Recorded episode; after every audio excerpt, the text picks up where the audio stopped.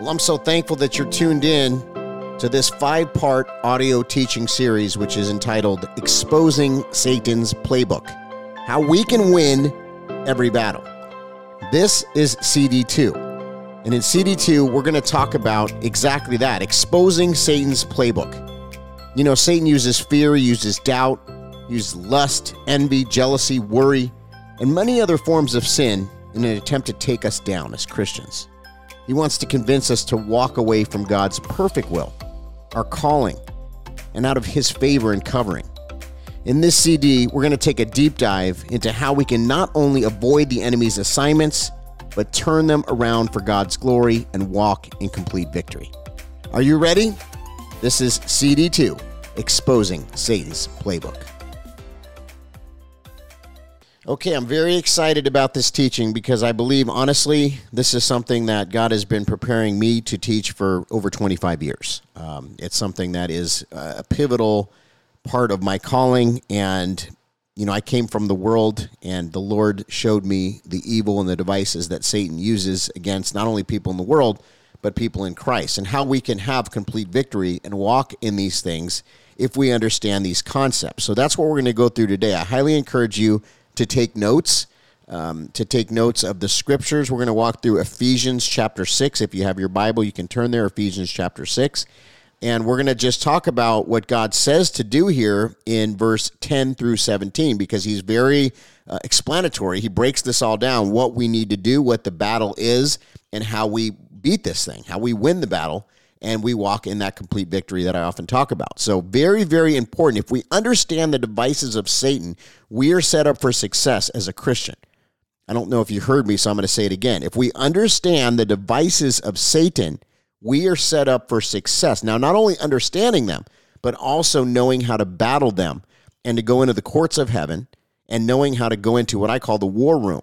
And in the war room, I go into the courts of heaven, and that's where I do my warfare and battling because although things are happening in the natural, we know that the battle is not against flesh and blood, it's against strongholds and principalities. Now, there's not a lot of people in the church today that really go deep into this. Sometimes you'll sit in a church for many years and you won't even hear anything about spiritual warfare. And yet, this is one of the most important things for a Christian, especially a Christian who is walking out their calling in the optimal calling that God has on their life that said, Yes, like the prophet Isaiah, send me, I'll go.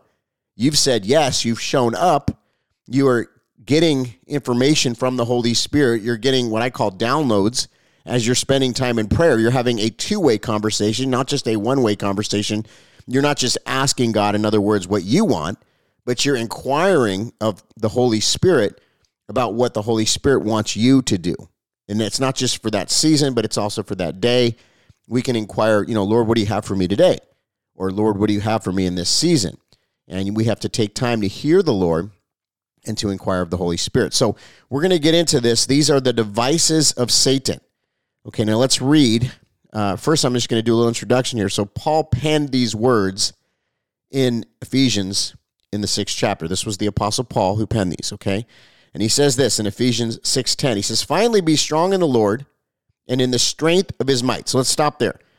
He's in, instructing us we need to be strong in the Lord and in the strength of his might. So it's not by our might, not by our power, but by the spirit of the Lord. It's by it's by his spirit, it's by his presence, it's by his authority, it's by his strength. We have to understand that if we try to do it on our own, we're going to fail. Okay? If we try to do it on our own, we're going to fail. We need the strength of the Lord. We have to have the strength of the Lord. Amen. I think this is where a lot of believers get hung up because they'll get a vision and then they try to make it happen on their own. And we know that God often gives the vision and later then gives the provision. So, you know, we just have to show up. We have to say yes, like I said earlier, and show up and then, you know, do our part, but we can't do God's part. God can only do his part. So that's why he's saying we have to be fully reliant on him. We have to be strong in the Lord. We got to be faithful because without faith, it's impossible to please God. But we got to understand that we have to rely on his strength and his might. Does that make sense? So let's continue. In 611, it says, Put on the full armor of God that you may be able to stand firm against the schemes of the devil. Okay, I'm going to continue here because we got a lot to cover. In Ephesians 6:12, it says, For our struggle is not against flesh and blood, but against the rulers, against the powers, against the forces of this darkness, against the spiritual forces of wickedness in heavenly places. So, this is one of the most important concepts of Christianity and our faith because we have to understand, although it manifests in the natural, we are actually battling a spiritual battle. When we look at the political environment in the United States, a lot of people say pastors don't get involved in politics. But if we apply this concept to it, we understand the political situation, the situation in our schools and universities, the situation with our young people, the situation in our marriage. It's all about a spiritual battle. Now, the main battle in this world is for our soul. The devil wants us to be discouraged, he wants us to walk away from God. The main battle is for your soul and for the soul of everybody else that you know. There is nothing we can take to heaven except souls. That's it. We're not going to take any worldly possessions. We're not going to take anything in this world, no matter how wealthy you are, no matter how much you've accomplished, all the things, the accolades that the world has to offer, the pats on the back, none of that matters other than souls and the state of our heart. And if we're going to be going to heaven, if our name is written in the Lamb's Book of Life, if we're going to be spending eternity in hell. That's it. So the struggle is not against flesh and blood. It's against the rulers, against the powers, against the forces of darkness, against the spiritual forces of wickedness in the heavenly places. Now, the last part of that verse is very important too because it says in the heavenly places.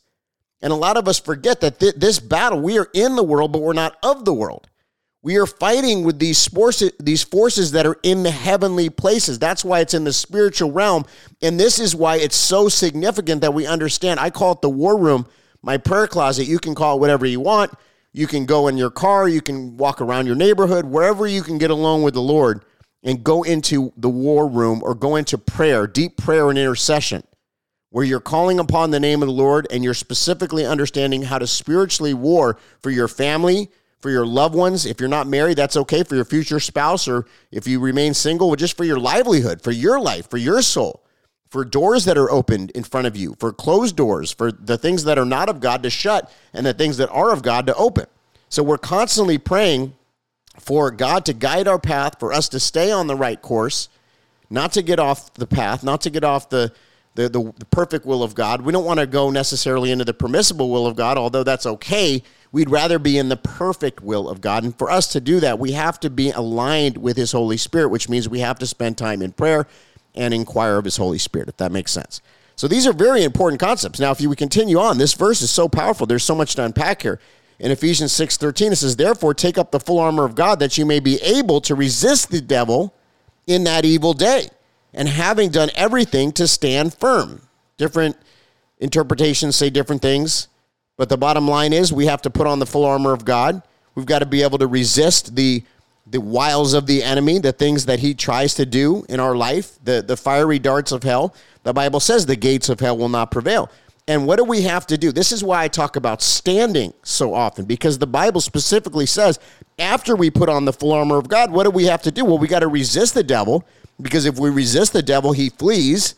But also, we have to stand. Once we've done everything else, stand, stand, stand, stand. There are a lot of people caving, capitulating, giving up, giving in. And that is really how we lose because there's not a lot of ways to lose in Jesus. I want you to understand that. We are, listen, if your name is written in the Lamb's Book of Life and you have the Holy Spirit guiding you in your heart and you're submitted to the Holy Spirit and you're inquiring of the Holy Spirit and you're following what the Lord is instructing you to do each day, you are going to be a successful human being. You are going to be successful in this world and for eternity because you're going to rule and reign with Jesus Christ. So there is really, it's actually harder to lose in Christ than it is to win. The way that we lose is, is that you basically just have to give up. You got to say, well, I just, I'm done. I give up. You know, you walk away from the Lord, or, you know, if you do that, you lose. Or even if you just put your head down and basically say, you know what, I have no fight left in me. Well, then you're not applying this scripture because the scripture is saying we have to rely on his strength and his might.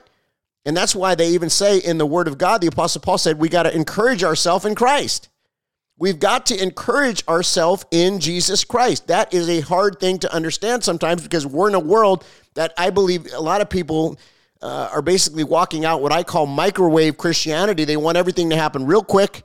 They want it to be easy. They want it to be, you know, right right away, just something very satisfactory, and, and that's it. They don't want to walk through challenges and ups and downs and you know, mountains and, and desert seasons, okay? But that's what walking out this thing is. You're going to have your valley and your mountaintop experiences in Christ, and that's okay.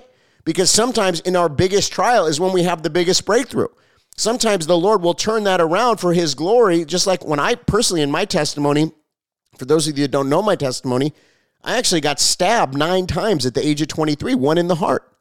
And the Lord sustained my life. And that was actually my Damascus Road encounter. That's when I changed my life from being a very worldly, very messed up individual into being uh, who I am today. So the Lord used probably the worst situation that's ever happened in my life being stabbed, having a bunch of scars, having one go into my heart, and literally almost dying, and then going into the presence of God and the Lord saying, Look, do you want to live or do you want to die? I said, Lord, I want to live. He says, Well, if you live, you got to tell people two things. Number one, you got to be sold out for me and on fire.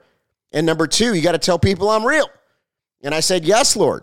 And he said, Well, there you go. And I woke up in the hospital, and people said, It's a miracle that you're alive. I knew it was. And God empowered me and anointed me to walk out this calling. Now, has there been tough times since then? That's many, many years ago. Yes. There's been seasons that have been very difficult. People have accused me. I've gone through different challenges over the years. It's not easy. Anybody that told you this thing is going to be easy, they lied to you or they didn't know. But the truth is is that anybody who's been in Christ for a long time and has been faithful and has been walking out this calling understands that when you're over the target is when you get the most flack. So if you're walking out your calling and you're calling out the the things of the enemy and you're and you're being a bold Christian in this hour, you better believe there's going to be spiritual warfare. But God's also given us all the tools that we need. So we have to understand the devices of Satan. So put on the full armor of God. You're going to resist the devil when, when the temptation comes. And having done everything, stand firm. We're going to continue on in Ephesians 6 14. It says, Stand firm, therefore, again, having girded your loins with truth, and having put on the breastplate of righteousness. This means be consecrated you know, speak truth. Don't buy the lies. Don't fall into the deception. That means we need to have discernment. Discernment is such a critical part of the Christian's life today. We all need discernment because there is so much deception. There is so many lies being pervaded. I call the fake news media the modern day prophets of Baal. You may like the media, but did you know that the media is owned, at least here in America, by six corporations? 90%?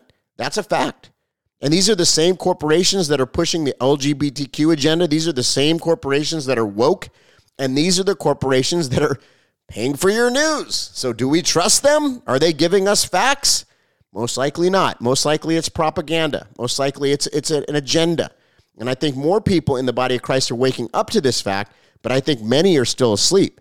So, we have to understand that, of course, this world, which is fallen, these corporations, Hollywood, the media, do we really think they're going to be pushing righteousness? Not in this time, not right now. Now, maybe if the church takes the territory back and we take this nation back, then yes. But right now, that's not the case. They are not telling us the truth. So we have to stand firm. We have to gird our loins with truth. That means we've got to be truth seekers. We have to put on the breastplate of righteousness. That means being holy. The Bible says, be set apart, be holy. Be ye holy, for I'm holy. In Ephesians 6 15, it says, "In having shod your feet in the preparation of the gospel of peace. What does that mean? The gospel of peace. Well, look at what the devil's trying to do. I mean, he's trying to divide the church. I'm talking about the real church, the ecclesia, the body of Christ. Do you see the infighting? Do you see many people that are that are anxious? The Bible says, "Be anxious for nothing." All things in prayer and supplication, giving glory to God. But how many people do you know are anxious? They have anxiety. Do you deal with that? That's okay. I'm not condemning you if you do. There is therefore no condemnation for those in Jesus Christ. I'm not condemning you, but what I am saying is, is that this is a spiritual battle that you're in. Depression, that's a device of the enemy. Oppression, that's a device of the enemy. We have to understand these are spirits. I know the doctor will try to give you a pill for it, but you can't fix a spiritual problem with a chemical solution. I'm just going to be honest with you. It doesn't mean I'm against pills. I'm not against medication. I think God's given us some of those things. But many people are addicted to those things or they go to those things instead of going to God when we have to go to God first. So we shod our feet in the preparation of peace, and that's what we need to do. In addition, Ephesians 6 16, it says, To all taking up the shield of faith with which you will be able to extinguish all of the flaming missiles of the evil one.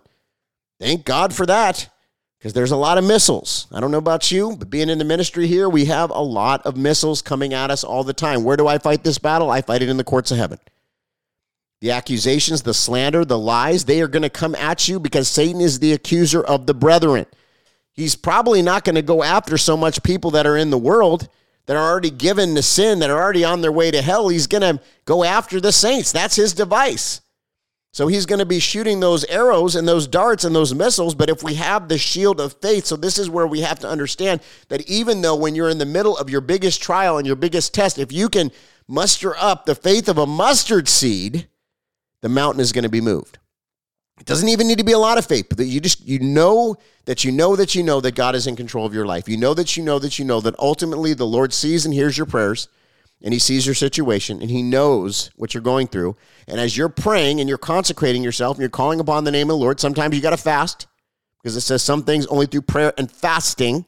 So fasting is a weapon of our warfare. But you do these things and the, the gates of hell will not prevail. They will not. They cannot because that is the way the law is written. That is the way it is written. And Satan has to obey the word of God just like we do. And uh, he has no way around it. If you put on the shield of faith, you're going to be protected because that's going to extinguish not some, it says all the flaming missiles of the evil one. Faith is so important to God. Faith, faith, faith. It's one of the most important things. That's why it says without faith, you can't please Him. God wants us to have faith. Doubting is another device of the enemy. Doubt, fear, all of that. He uses these things to try to separate us from God. But what does the scripture say? Who shall separate us from the love of Christ? Shall persecution, shall famine, shall nakedness, shall peril or sword? Nothing. Nothing shall separate us from the love of Jesus Christ. And it's his love that casts out fear. Perfect love casts out fear. Hallelujah. So, number one, the lie Satan uses to devour us is the lie. That's one way he tries to devour us. He's a liar. Satan used this method on Adam and Eve. If you're taking notes, you can go to Genesis 2:16 or 17, 3, 1 through 4 because they ate of the forbidden tree. They died spiritually and began to die physically from that day on. Satan used this method on Judas. He lied to Judas. He lies to us today. He has deceived many of us into believing there's no hell. Some people say, and they're right, Satan's biggest lie is that he doesn't exist. The people that are proclaiming atheism, they're some of the, the people that have the most faith out of anybody because if you can believe that we came from a big bang, wow, you have faith. Where did the Big Bang come from? I mean, just logically, think about it. Did we really come from an ape? Where did the ape come from? It's like, who came first, the chicken or the egg? It doesn't make any sense. But yet, it's a way for people to ignore their sin. It's a way for people to, to think that they're getting away with their sin by saying God doesn't exist, because then you don't have to have any moral compass, really. Anything goes. That's the world that we're in today, and that's why the world is such a mess. And Jesus is the answer. Satan is a liar. Okay, once he convinces people to think that there's no hell, then there's little trouble persuading them to follow the philosophy let us eat, drink, and be merry, for tomorrow we die. He says drinking won't hurt you. There's a lot of people that are addicted. He says it's good for you. He says it leads to a good life. He doesn't tell us the terrible consequences of drinking. He doesn't tell us that it destroys our health, our families, and leads to temptation, accidents, and condemnation. You know, there's so many different things that we can talk about that he he lies to us about. You know, the, he he, he looks at what we long gaze at. What are you looking at? You know, I'm not against dancing. I mean, dancing is fine, especially if you have a spouse. But you know, seductive dancing is wrong. You know, because what that does is it causes people to lust, and the lust of the flesh is sin. And so sometimes, you know, you'll be on a business trip or you'll be out somewhere and maybe your spouse isn't there or maybe you know even if you're single and there's there's a temptation and and Satan opens a door and then we have to make a decision. Do we want to walk through that door of temptation and do we want to then have the consequences that we'll have to deal with after going through that temptation? So he's a liar. He makes it look like the grass is greener on the other side. I always say if the grass is greener on the other side you're probably not watering your own lawn because if you took care of your own lawn the, the other side grass wouldn't look better but we have to understand the devices of Satan. He's a liar. Number two, Satan uses scripture to devour the saints. How does he do that? Because he knows the scripture so well. Think about it. He knows the scripture, he perverts scripture. In fact, if you want a verse that will you know, accommodate that and say, yes, that's actually what he does, you can go to Matthew 4 6. Uh, you can go to Psalm 91 11 and 12. Satan perverts scripture. Many people today are led astray by a sermon filled with scriptures. They think that the lesson filled with scripture must be true. Not always the case. Satan has ministers who appear to be righteous but pervert the scriptures and lead per, uh, precious souls to eternal damnation.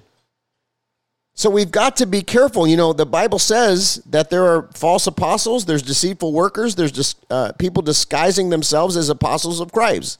Christ. These are wolves in sheep's clothing.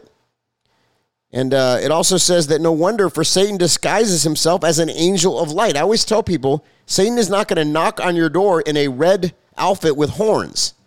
He's going to come in as an angel of light. He's going to look like a better opportunity. He's going to look like, you know what, uh, your wife, she's this, she's that, you know, all these issues, but look at over there. That's perfect. That's the bet. You need to get rid of your situation. God made a mistake. You made a mistake in getting married. Now, I'm not saying if you're divorced, that's the end all be all because you know there's different situations. There's even times in the Bible where it says it's okay to get divorced, and this is an area where the church uh, is very condemning. And sometimes they shame people for getting divorced when actually the Bible says it's perfectly fine in that case. If somebody cheated on you, the unbeliever left, there's different scenarios where divorce is okay. I don't want you to get hung up on something that's happened in your past. If you're divorced, if you're single, it doesn't matter. God is not a respecter of persons and the old things are thrown away in the sea of forgetfulness. If you've repented of a sin that you've committed, no matter what it is, because trust me, I've committed many sins in my life, you've repented and you've walked away from it, that's all God wants. But we need to talk about the things as, as a believer, Satan is using these devices. He wants us to think, as a married person, if you're married, he wants you to think, hey, that person's a better fit for you. So divorce your current spouse and do it in the name of Christ. That's not the scripture. Now, again, there are certain instances where it's okay to leave. There are certain instances where God says, yes, divorce is permitted in this case, but not just because we think the grass is greener on the other side. We have to be careful because this is a device of the enemy. Oh, look, they're so good in ministry. They're so much better of a fit for your calling. So all you need to do is walk away. Yeah, but there's a plan in that. There's a plan in that. And the devil has a plan in that. So we need to be prayerful. We need to be mindful. We need not to get caught up in the devices of the enemy and the lies. He is a liar. There are false apostles, deceitful workers disguising themselves as apostles of Christ. Uh, therefore, it's not surprising if his servants also disguise themselves as servants of righteousness, whose end shall be according to their deeds. So we got to just be careful about these things as, you know, always test the spirits Always make sure that it's in the mouth of two or more witnesses. you know, the Bible says, in the mouth of two or more witnesses, his word shall be established. In the mouth of two or more witnesses. So if you're unsure about something, ask the Lord to confirm it. It also, by the way, should already confirm in the word of God. There's a lot of people giving words, and some of them are great. Some of them are Holy Spirit inspired, but some people are just speaking out of their flesh to give a word. And they'll give a word, and if you just take that word and you've never heard what that person's saying before, God has not spoke that to you. It has not been confirmed in the mouth of two more witnesses. It's not confirmed in his word, and they're just saying something to say it, then that's not of God. It has to be something that is in alignment with His Holy Spirit, in alignment with His Word, and in alignment with probably what God is already speaking to you or somebody in your alignment or close in your life. They've already said this to you, or it's a confirmation, or it bears witness in your spirit.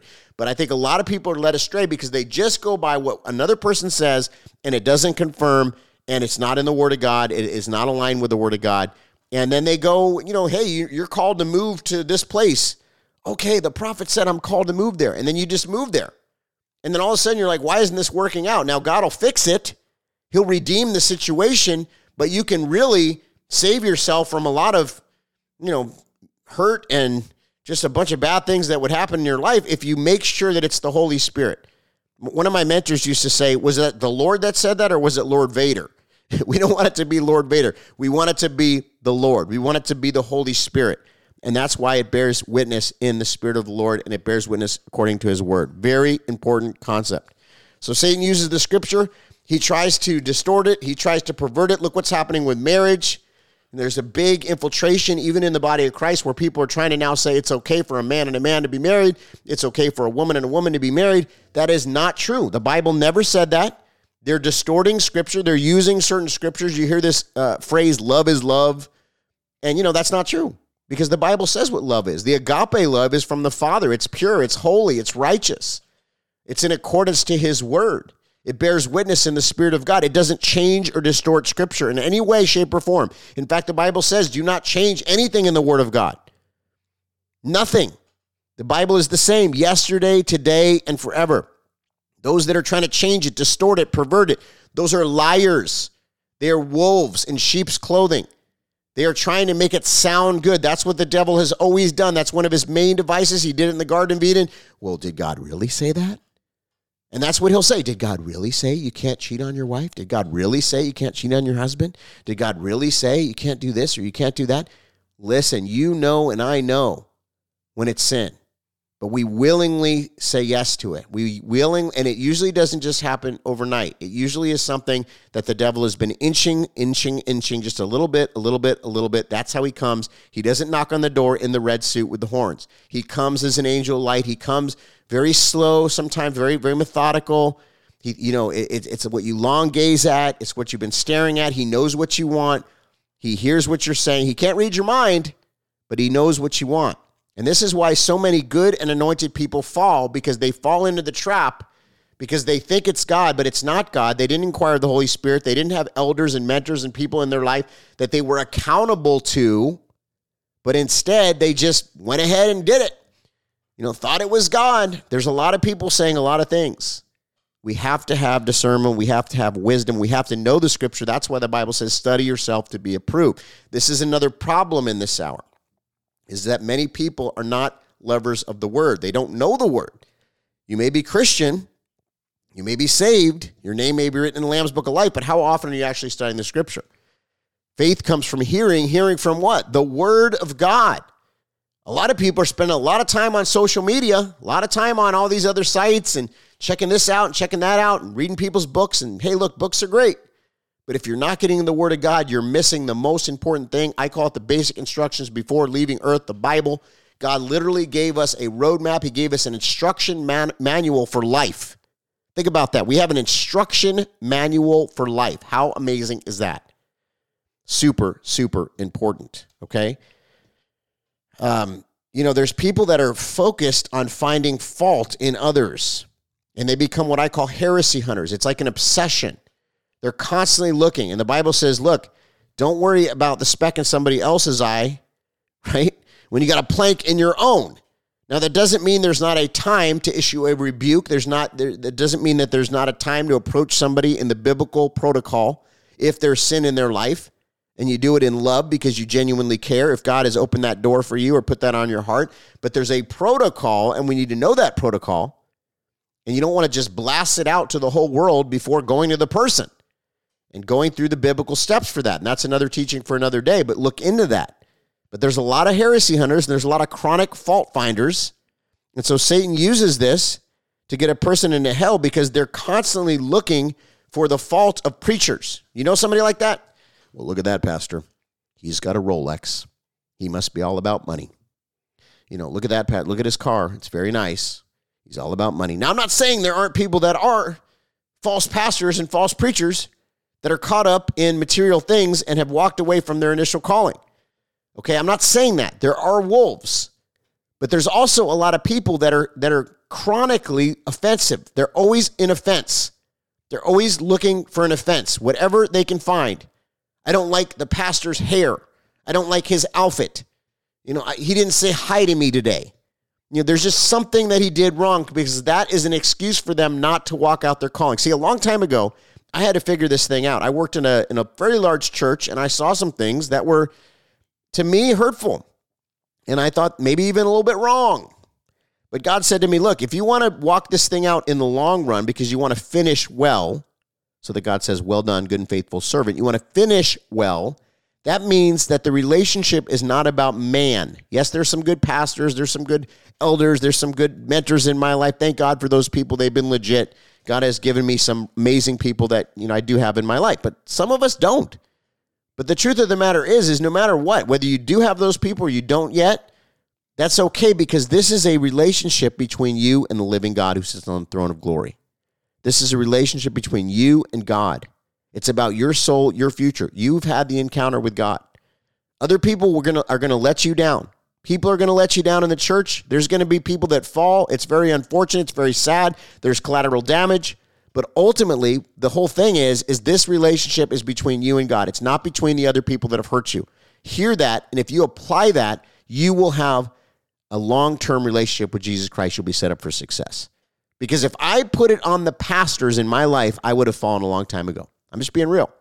I've been church hurt. Have you been church hurt? I've been church hurt. That's why I understand church hurt. I understand there's people that fall, even good people. Even people that have good intentions will sometimes fall. But if I put my faith on them and not on God, I would have fallen with them. I want to be in this for the long run. It's about me and God and God and me. And I'm not saying that in a selfish way. I'm saying this is a personal relationship with Jesus Christ. We all, as a believer, have to find that place. It's a personal relationship. That's why we are like a tree that's planted by the water. We will not falter. We will not fall. We will not be swayed. If some big person in our life falls or does something stupid or something happens, it's not going to shatter our faith. It's not going to take us away from our faith because our faith is, is founded and, and secure on the rock, the solid rock. On Christ, the solid rock, I stand. All other ground is sinking sand. Don't be a heresy hunter. Don't be somebody who's chronically finding offense or fault in people. And by the way, the Bible says, do not forsake the assembling together of the brethren. Satan wants us to be alone. He wants us to feel isolated, alone. So, a lot of people, I know you have a hard time finding a good church, especially in this day and hour. There's a lot of uh, people teaching weird doctrines and different things out there, and I get it. And many people, when I go all around the country, they say, Pastor Todd, I can't find a remnant church in my community. I understand what you're saying. I get it. Trust me. At first, I, I didn't really understand it as much until I started really looking into all the cities around the country, and I realized, wow, there's whole cities that don't really have a remnant church. And that's why, thank God, he's developed communities online and different ways for us to come together as the ecclesia and the true body of Christ. Those that hunger and thirst for righteousness, those that are willing to stand by the entirety of the Word of God, those that are willing to walk out the entirety of the Word of God and live holy in hunger and thirst for righteousness. Again, that's that's a true believer, a real follower of Jesus. That's what a Christian is. It's a follower of Jesus Christ and his teaching. Have the Holy Spirit in our heart. So you do want to be planted somewhere if you can and, and you ask the Lord, say, Lord, give me a place. And, you know, we found a church uh, a while back when we were looking for a church. This was uh, during a season when I wasn't pastoring. This before that. Uh, but we found a good church. But we had to pray for it. We had to go to different churches for a while. And then we found a church that was solid. And that's actually where I ended up going to Bible school and eventually getting launched into ministry many years ago. But I remember we were looking in our community. We had to go to three, four, five different churches. We sat through different churches. We, we were praying and seeking the Lord and God led us to the right church. He led us to the church that He wanted us to be at. I believe that's what set us up for success in Jesus Christ. We don't want to forsake the assembling together of the brethren. Also, a church doesn't have to be a big hundreds and hundreds of people. I mean, literally, a church could be 10 people, 12 people that are meeting. But it's a good thing to gather, to have that counsel of people in your life, to have that accountability, to have that encouragement and exhortation where we come together and we fellowship and we worship collectively because Satan wants us to be isolated to make us feel like we're alone and then we don't have the support, the spiritual support that we need. It's very important. So don't miss services. If you're in a church or you found a good church, attend it. If you haven't, you know, go to the go-to people that you listen to online and make sure you're getting spiritually fed. You got to be feeding your soul. You don't want to be disconnected from the body. You want to make sure you're getting fresh revelation. You want to make sure you're getting fresh word. You're feeding your soul. That's a term that I use often. Feed your soul. Feed your soul with the word. Feed your soul in times of worship. Feed your soul in being in fellowship. Do not forsake the assembling together of the brethren.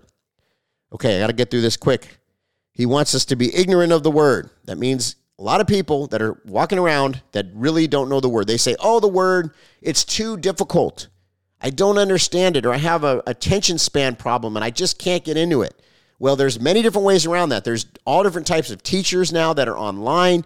The, the Bible is now on audio. Uh, I know that you can you can go and, and you know listen to the Bible app and just push play, and it'll play this amazing version of the Bible where you don't even have to read.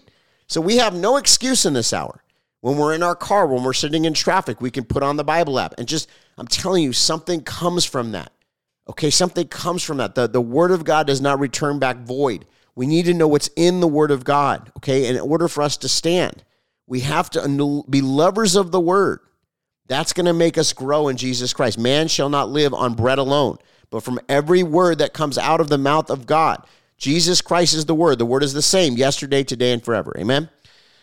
Um, there is another uh, lie that Satan uses where he says there's no need to stand up for the truth, there's no need to be outspoken, there's no need to say anything. That's a lie. He convinces members there's not any need to stand up for the truth because it will not do any good. Have you ever heard that? He puts fear in preachers so that they will not stand up for the truth. He tells them that they will be fired. Consequently, there are many preachers that will not stand against sin. there are even so called gospel preachers that will not preach against the sins of the flesh or other sins. But God's word teaches that we are to stand for truth and not be cowards. That's found in 1 Corinthians 16 13, if you're taking notes. 1 Corinthians 16 13. Look that up. Uh, another thing that he does, and I got to get through these, he says, plenty of time. Still another device of Satan uses to devour us is tell us there's plenty of time to do the will of God. In other words, you don't need to do it right now. And I'm not saying everything is a now thing, but there's a lot of people that are sitting on instruction from the Lord that He gave you years ago, and you still haven't done it. And then you say, I don't hear the voice of the Lord. Well, if you don't hear the voice of the Lord, go back to the last thing He said to you. Did you accomplish that? Did you do that thing? Sometimes the teacher is most quiet during the test. Are you in a season of testing? Then go back to the Word of God. He said everything that we need to know in the Bible. It's the basic instructions before leaving earth. If you're in a season where you're not hearing from the Lord, go to the Word of God. You'll hear from Him. I guarantee you. We got to get into the Word. And, and, and we can't just sit back and let everybody else do what we're meant to do. We've got to get in the game. We can't be sitting on the sideline. A lot of people are sitting on the sideline because of the fear. As I just mentioned, there's pastors that are saying, well, I don't want to speak that part of the Bible because I don't want to deal with the warfare associated with it. Well, then you're going to have to stand before the throne one day, and you better believe that leaders are held to a higher standard. So you better get your house in order and you better do what the Word of God says. Otherwise, you're literally going to bring judgment upon your house. I'm sorry, I got to say it. There's not plenty of time. There needs to be an urgency. We are in a late hour, ladies and gentlemen, a late hour. And there needs to be an anguish, there needs to be an urgency in our hearts. We've got to be about the work of the Lord. What is the work of the Lord? To go and make disciples of all the nations, to baptize them in the name of the Father and the Son and the Holy Spirit, to teach them the ways of the Word of God. If nothing else, if we're just out there doing the Great Commission, we're, we're doing a good thing. We're doing the right thing. And then everything else will happen. Seek ye first the kingdom of God and his righteousness, and all these things shall be added unto you. If you're seeking the heart of God and you're making it about souls, everything else will fall into place. I'm telling you. I know this for a fact. Be about the Great Commission. Be about the business of the Lord. Ask the Lord every day, What do you have for me today, Lord? Don't think there's plenty of time. And meanwhile, be sitting back and watching the latest Netflix series, and you got plenty of time to go through that and binge, but you're not getting into the Word of God. Then you're wondering why nothing's happening in your life. Well, that's why. Because we, we really shouldn't even be, I mean, there's such an urgency in this hour I don't even know how people have time to do those things. I'm telling you, I know many of you are sports fans. I'm not against it, but I'm just saying if it's an idol in your life, there shall be no gods before our God, period. Whatever is an idol in your life. If singlehood, listen, when I was single, I didn't get married till I was 38 years old. When I was single, that became an idol. I had to lay it down before the Lord. It was only the day that I laid it down, it was like two weeks after I met my wife. but the thing was, for years, it became an idol because people would say, Why aren't you married yet? I don't understand. What's wrong with you? And, you know, there was places that wouldn't even invite me to preach because I was single. I'm not even kidding. I felt like a leper sometimes. You know, everybody was married but me, my cousins, my family. And it wasn't that I couldn't find a girl, I couldn't find the right girl. I was in Hollywood, I was in LA. Everybody I knew was models and actresses. And hey, there's some good models and actresses, but it, it wasn't the right fit for me. And so I waited on the Lord. I called upon the name of the Lord. But when I laid down the idol, that's when the Lord delivered. And he went exceedingly and abundantly, by the way. So here's the thing, okay? Satan has a bunch of devices. Now we have considered some of the devices of Satan that get us into hell. Let's consider some of the ways God tries to keep us out of hell. Well, in Romans 5 8, it says this God has given his son that we may not be lost. He's given us Jesus Christ, the King of Kings. He's never stepped down from the throne of glory. Think about that. He is the author and the finisher of our faith. He's the first and the last, the beginning and the end, the Alpha and the Omega. Jesus is enough. He's more than enough. He's everything we'll ever need and more. And He's given us that so that we can be connected. Even though we're in a sinful world, He connects us back to holy God. Number two, God provides us help in overcoming temptation. Thank you, Lord. Because sometimes we're too weak, but He is strong. That's why we have to rely on him in 1 Corinthians 10 13. Reliance on Christ in helping us overcome the temptation. We can't give in to the temptation, friends. Many people are giving in to pornography, they're giving in to addiction, they're giving in to gluttony, they're giving in to fornication, they're giving in to perversion. When we give in to those things, that's an open door in our life that Satan will use. If we leave one door open, he will use that door. Trust me, as a believer, he's looking for the open door. If we close all the doors and we don't leave any doors open, that's when he can't do anything. Resist the devil and he will flee. What happened when Jesus was tempted? He gave Satan no open doors, and then the devil had to leave. Get behind me, Satan. We've got to learn to rebuke. The Bible says that we have authority to cast out, to drive out. That's what we do. There's a Greek word, ekbalo. It says go out, cast out, drive out. That's what Christians are meant to do to go out and make disciples, to cast out in the name of Jesus, and to drive out of the territory by the power and authority in Jesus' name that we have. If we're walking in consecration and purity and holiness and righteousness, we're able to overcome the devices of the enemy because we are empowered. We are the church of, of Philadelphia, not the church of Laodicea. We're the empowered church. We have to be the empowered church, and that comes from the anointing. It's the anointing that breaks the yoke of bondage. How do we get the anointing? We spend time in the secret place. You know that scripture, Psalm 91 He that dwells in the secret place of the Most High shall abide in the shadow of the Almighty. It's critical, crucial, and important that we abide in the shadow of the Almighty, that we fix our eyes upon Jesus, not upon the things of this world, that we spend time in the Word, that we spend time in prayer, that our battle is fought in the secret place. Then we go into the courts of heaven. You're not going to go into the courts of heaven if you're still living in sin.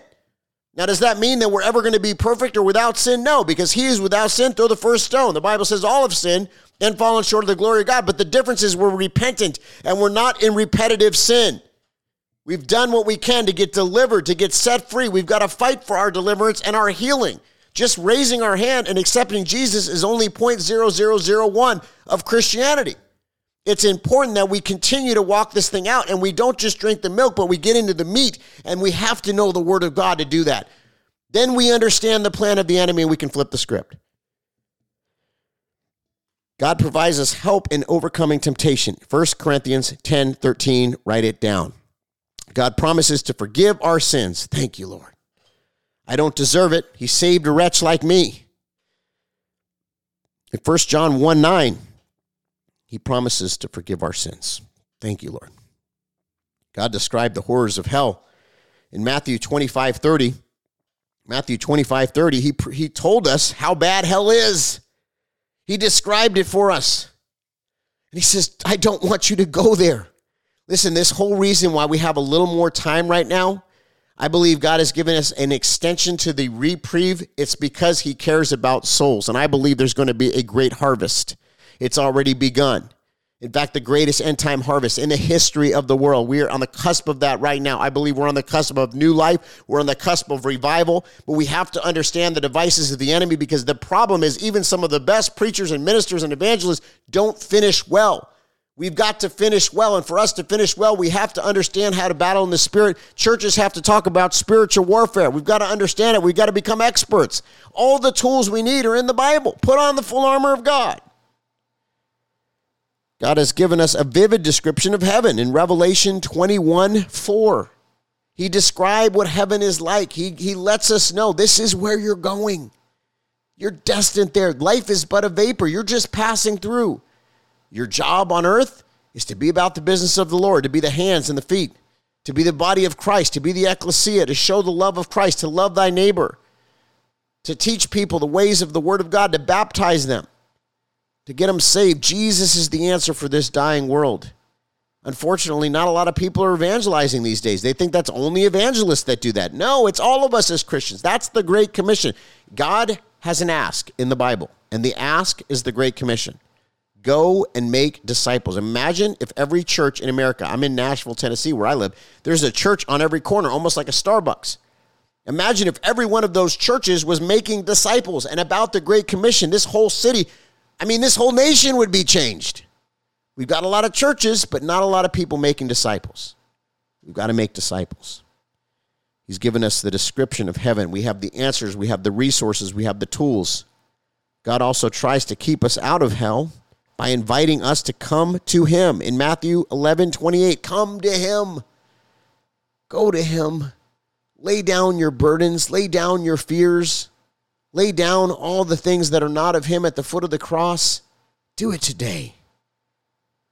He wants us to stay out of hell. That's why he's given us more time. I don't think it's a mistake that you're listening to this. You may be going through a difficult situation in your life. Maybe you're having financial challenges. Maybe you're going through a, a medical situation or an ailment, or maybe you have what they, they consider to be a disease and you're saying, Does God have a solution? Is there an answer? And I say, Yes, there is, because His word says, Yes, there is. The Bible says, By His stripes you were healed. Start speaking words of life. The Bible says, Life and death are in the power of the tongue. Start speaking the truth of His word. Declare it, decree it over your situation, bind and loose. The Bible says that what's bound on heaven is, is, is bound on earth, what's loose in heaven is loosed on earth. We have the authority in Yeshua's name, in Jesus' name, to bind these things and to loose them. This is the if the church ever understands what we actually are capable of doing and we walk that thing out, that is the devil's worst nightmare. That is the, the, the demons and the demonic's worst nightmare. If we understand what we're able to do in the name of Jesus Christ, we're able to do all things. The Bible says all things are possible through Christ who strengthens me. Full reliance on Jesus Christ. Will you accept this gracious invitation? Confessed Christ as the Son of God. I hope everybody on here has confessed Christ as the Son of God. Will you be baptized and live out every day for God? This is so important. If you haven't been baptized, it's a commandment of the Lord. It's an outward expression of an inward change. I believe the Lord wants to take you deeper. One of my good friends who's been in the Lord for many years just got baptized, and I can already see what God is doing in his life. The Spirit of God is moving. I believe the Lord wants to give us heavenly language. He says it in his word. Not it doesn't mean if you don't have your heavenly language, you're not going to go to heaven. What I mean by that is your spiritual language, speaking in tongues. It doesn't mean you're not going to go to heaven. But what it does mean is if you have it, it's just another weapon of the war that we can fight. We can win. Use your spiritual language. Start battling in the spirit. Go into the war room. If you don't have one, if you've never applied this concept, this will be a game changer in your life. Start being a prayer warrior take time. If you ever gone to the gym, you know, and you had that discipline to every day or every couple of days go to the gym, think about it. It's the same type of discipline. Only this is much more important. It's your spiritual health and well-being. And this is going to set you, your family, your loved ones, your friends, and your life up for complete success. In the midst of the trial, in the midst of the calamity, in the midst of all the things going on in our world, you're going to be set up for success in Jesus Christ. He's given us every tool that we need. We have to understand the devices of the enemy. I wish I could go into this a little bit more, but I think we've covered a lot today. But it, you know, you can always listen to my sermons. You can go to toddcoconato.com and listen to my sermons every single week, and we talk about many of these things. But I just want to encourage you, friend, before we go on this CD, to lay down the things of this world and to rely on Christ Jesus. I'm going to read Ephesians 6 again, verse 10 through 17 as a closing so that we just reiterate what we have to do. It says, Finally, be strong in the Lord and in the strength of his might. Put on the full armor of God, that you may be able to stand firm against the schemes of the devil and against the evil forces of darkness, against the spiritual forces of wickedness in the heavenly places. Hallelujah. Therefore, take up the full armor of God, that you may be able to resist in the evil day, and having done everything to stand, stand firm. Stand firm, therefore, having girded your loins with truth, and having put on the breastplate of righteousness, and having shod your feet with the preparation of the gospel of peace, and in addition to all, taking up the shield of faith, with which you will be able to extinguish all of the flaming missiles of the evil one, and take the helmet of salvation and the sword of the Spirit, which is the word of God. Hallelujah. Let's pray. Lord, we just thank you that you've given us this word today.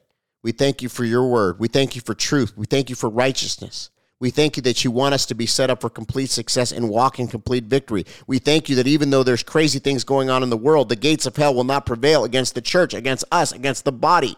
No fiery dart of hell will prevail because you've given us the full armor of God.